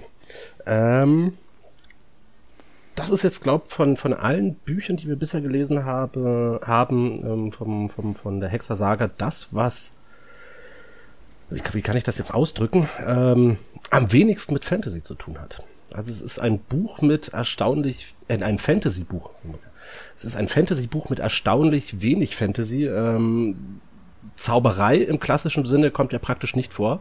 Ne, klar wird mal ein bisschen teleportiert, aber ähm, das ist jetzt für, für einen Fantasy-Roman wirklich wenig. Es gibt praktisch keine Monster. Und wenn man, wenn man das so will, ich weiß nicht, ob das, ob das eine Ironie ist, ähm, die Hauptfigur, der Hexer aus diesem Fantasy-Epos, ist ja eigentlich kein Hexer mehr. Ne? Also Fantasy-Buch verliert sogar ein Stück weit ähm, durch die Geschichte an, an Fantasy. Ähm, das ist für mich, ähm, gerade in, in, im Mittelteil des Buchs war es, hm, ja, das ist, war ein bisschen langgezogen alles. Wie gesagt, es hat ultra stark begonnen. Also ich mochte diese, dieses, wie, wie Ciri dort mit, mit, mit dem Einsiedler gewissermaßen, oder wie sie, wie sie dem Einsiedler ihre Geschichte erzählt. Diese, diese permanenten Rückblenden waren es ja am Anfang. Ähm, das hat mir sehr, sehr gut gefallen. Ähm, die folgenden Kapitel danach waren für mich eher schwach. Es war viel Politik drin, es war viel, viel, viel Gequatsche drin, was jetzt, ich sag mal, was man sicherlich auch hätte kurz, kürzen können. Das Ende wiederum hat dann noch mal ein bisschen versöhnt. Das fand ich schon wieder, das war bis, bisweilen sogar bockstark gewesen. Ähm, nichtsdestotrotz, was gebe ich dem Buch? Ähm, das ist schwer. Ich würde ihm sechs Sterne geben. Weniger als der Feuertaufe. Eben okay. aufgrund des. Weniger als die Feuertaufe. Dann muss ich es ja wieder rausreißen. äh, ich finde es grandios. Ich finde, mit diesem Buch hat Sapkowski sich in die äh, absoluten Top-Plätze meiner Lieblingsbücher äh, hochgearbeitet. Ähm, könnte unter anderem ja, könnte vielleicht äh, einen festen Platz in meinen Top 3, vielleicht sogar die Top 1 meiner, meiner Fantasy-Bücher, meiner Lieblings-Fantasy-Bücher ähm, streitig machen. Also der hat Sapkowski wirklich abgeliefert, wie man das so schön sagt. Ich fand großartig, wie die Fäden zusammengeführt werden. Lose Enden werden aufgegriffen. Ähm, alle Erzählungen, die er in den ersten Bänden aufmacht, alle ähm, Fäden, die er dort auslegt, werden hier begonnen, stückweise sehr schlüssig zu Ende zu bringen. Klar, es gibt hin und wieder diese Deus Ex Machina-Momente, die wir angesprochen hatten, die du auch jetzt mal ins Feld geführt hast, äh, Max. Ähm, aber unterm Strich finde ich die sehr verzeihbar. Auch diese kleinen Superlative am Ende, die mich da ein bisschen rausgerissen haben, weil, vielleicht auch gerade weil dieses Buch, wie, wie du, Alex, gerade gesagt hast, sehr wenig Fantasy hat äh, kommen diese, diese Fantasy-Superlative am Ende vielleicht doch so extrem, also kontrastieren das so extrem. Ähm, dementsprechend hat mich das vielleicht da ein bisschen rausgerissen, aber ich fand gerade gegen Ende dieses Buches nochmal die, die Emotionalität dahinter extrem. Mhm. Also hier wird einem nochmal sehr vor Augen gehalten, was für ein Leidens- und Lebensweg äh, Ciri äh, durchgemacht hat, was, was Jennifer durchmacht aktuell, ähm, was das letztendlich für diese Figuren bedeutet. Ähm, alles für, also Jennifer, im Fall Jennifers, die ja alles für Ciris ähm, Wohl tut, die ja sowas wie eine Ziehmutter ist, äh, die komplett geächtet, verachtet, von allen als Verräterin gebrandmarkt wurde, dann auch noch von Wilgefortz gefoltert wurde auf extremste Art und Weise. Ähm, und Ciri, die jetzt, bei der man nicht weiß, wo sie sich hinentwickelt. Ähm, das ist so dieses, dieses, diese Erzählung vom, vom Weltenretter oder Vernichter. Sie könnte beides werden. Äh, ich muss sagen, es ist das beste Buch der Reihe. Das hatte ich ja, glaube ich, am Anfang schon mal ähm, angesprochen für mich. Ähm, liegt auch an der sehr starken Grundlage, die die anderen Bücher gelegt haben. Und ich habe richtig Lust, jetzt weiterzulesen und das zu Ende zu bringen. Und ich gebe dem Buch, da ich es, ich muss äh, konsequent bleiben bei meiner Punktevergabe innerhalb der, der Witcher-Reihe. Und äh, ich habe sehr viel sieben Punkte gegeben. Die Feuertaufe hat mir schon sehr gut gefallen, da habe ich acht Punkte gegeben. Dementsprechend gebe ich dem Punkt sogar, äh, dem Buch sogar neun Punkte. Und dann hast du Zähne. Habe ich noch Zähne fürs Letzte auf? Naja, das kann ja auch auf gleichem Niveau bleiben. ja, muss ich mal gucken. Wer sich dann der ganzen Reihe gebe, muss ich mal schauen. Das, ähm, ich finde, was ich immer eine große Leistung finde, es ist, viele Autoren schaffen es, tolle Plots zu entwerfen. Die machen super Geschichten auf, fangen super an, diverse Erzählstränge auszulegen und scheitern dann grandios daran, diese irgendwie sinnvoll wieder zusammenzuführen. Und das bleibt ja bei George R. Martin, bleibt das ja noch aus, gewissermaßen. Und Sapkowski zeigt hier, dass er es zumindest bei einem Teil der Erzählstränge sehr gut beherrscht, die zusammenzuführen. Auch die Motivation der jeweiligen Charaktere logisch aufzulösen. Also es sind, ist ja diese ganze Verschwörung, diese ganze Politik ist im Endeffekt ja hier schon aufgelöst worden, größtenteils. Jetzt geht es wahrscheinlich im letzten Band ja nur noch darum, äh, wie wird die Geschichte mit dem älteren Blut aufgelöst, äh, was hat Wilgefortz noch für Asse im Ärmel äh, und was sagt das persönliche Schicksal über unsere Protagonisten aus. Und es wird natürlich auch noch um die Prophezeiungen gehen, beziehungsweise die Weissagung, die Gerald gemacht wurde, dass er seine Kameraden verlieren wird. Ähm, also was mit Rittersporn und Co. passiert. Ähm, so ein paar Andeutungen haben wir ja. Wir wissen ja, dass Gerald äh, scheinbar in einem Grab stirbt mit einer Frau an seiner Seite, vermutlich Jennifer. Das wissen wir aus, aus den Bänden davor. Ich weiß aber gerade nicht mehr aus welchem. Wir haben in dem Band erfahren, dass Rittersporn mit einer Frau in einem Grab gefunden wird, mit einem weiblichen Skelett in dem Fall. Also auch bei ihm scheint es in irgendeiner Form ähm, noch ein Stück wenigstens weiterzugehen, aber bei vielen Charakteren wissen wir nicht, was da auf uns zukommt. Wir wissen nicht, was mit der Nilfgaarder Expedition passiert. Äh, Expansion, nicht Expedition. Ähm, wir mhm. wissen noch nicht, was, äh, was mit Ciri passiert. Da wissen wir nur, dass Gerald sie wiederfinden soll, nur um sie daraufhin endgültig zu verlieren. Da bin ich wahnsinnig gespannt, ob so eine Prophezeiung aufgelöst werden kann. Vor allen Dingen, es gibt ja immer dieses, dieses Schicksal, diese Schicksalserzählung, und die ja auch hier ist.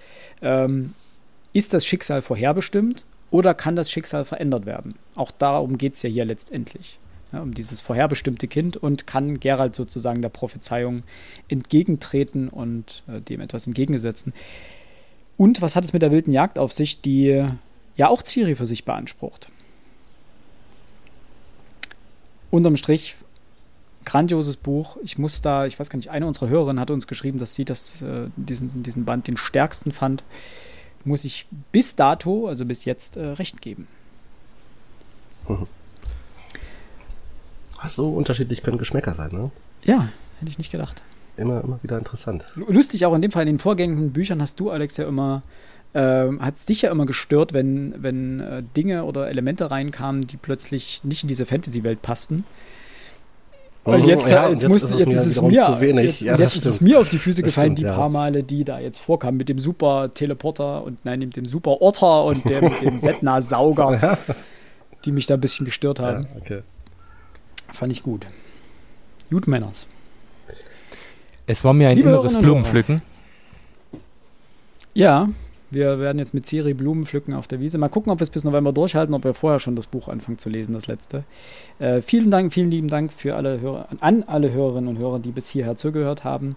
Äh, ihr werdet, wenn ihr das hier hört, wahrscheinlich die Folge in zwei oder drei Teilen präsentiert bekommen. Weil bei fünf Stunden weiß ich nicht, ob ich zweieinhalb Stunden mache oder jedes Mal, keine Ahnung.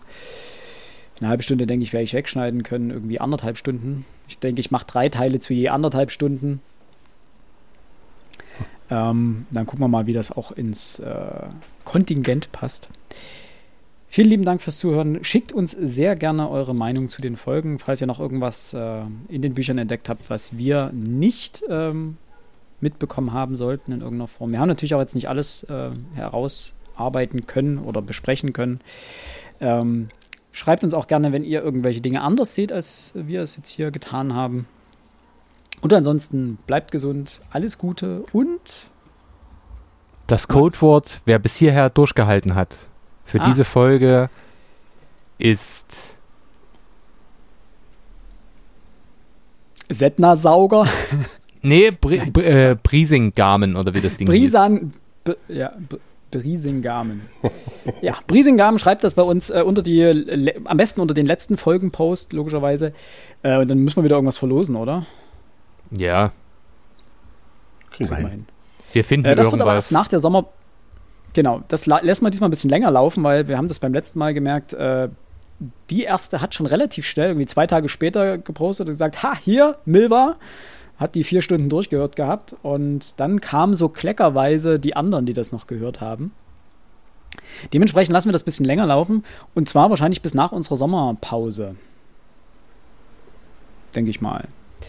Damit verabschieden wir uns auch eben in jene Sommerpause. Wir hören uns im September wieder. Äh, aus dem Irrenhaus. Und Oh. wünschen euch bis dahin alles Gute, einen schönen. Sommer, habt einen schönen Urlaub. Alles Gute, bleibt gesund. Bleibt gesund. Genau. Bis Tschüss, bald. Tschüss. Tschüss.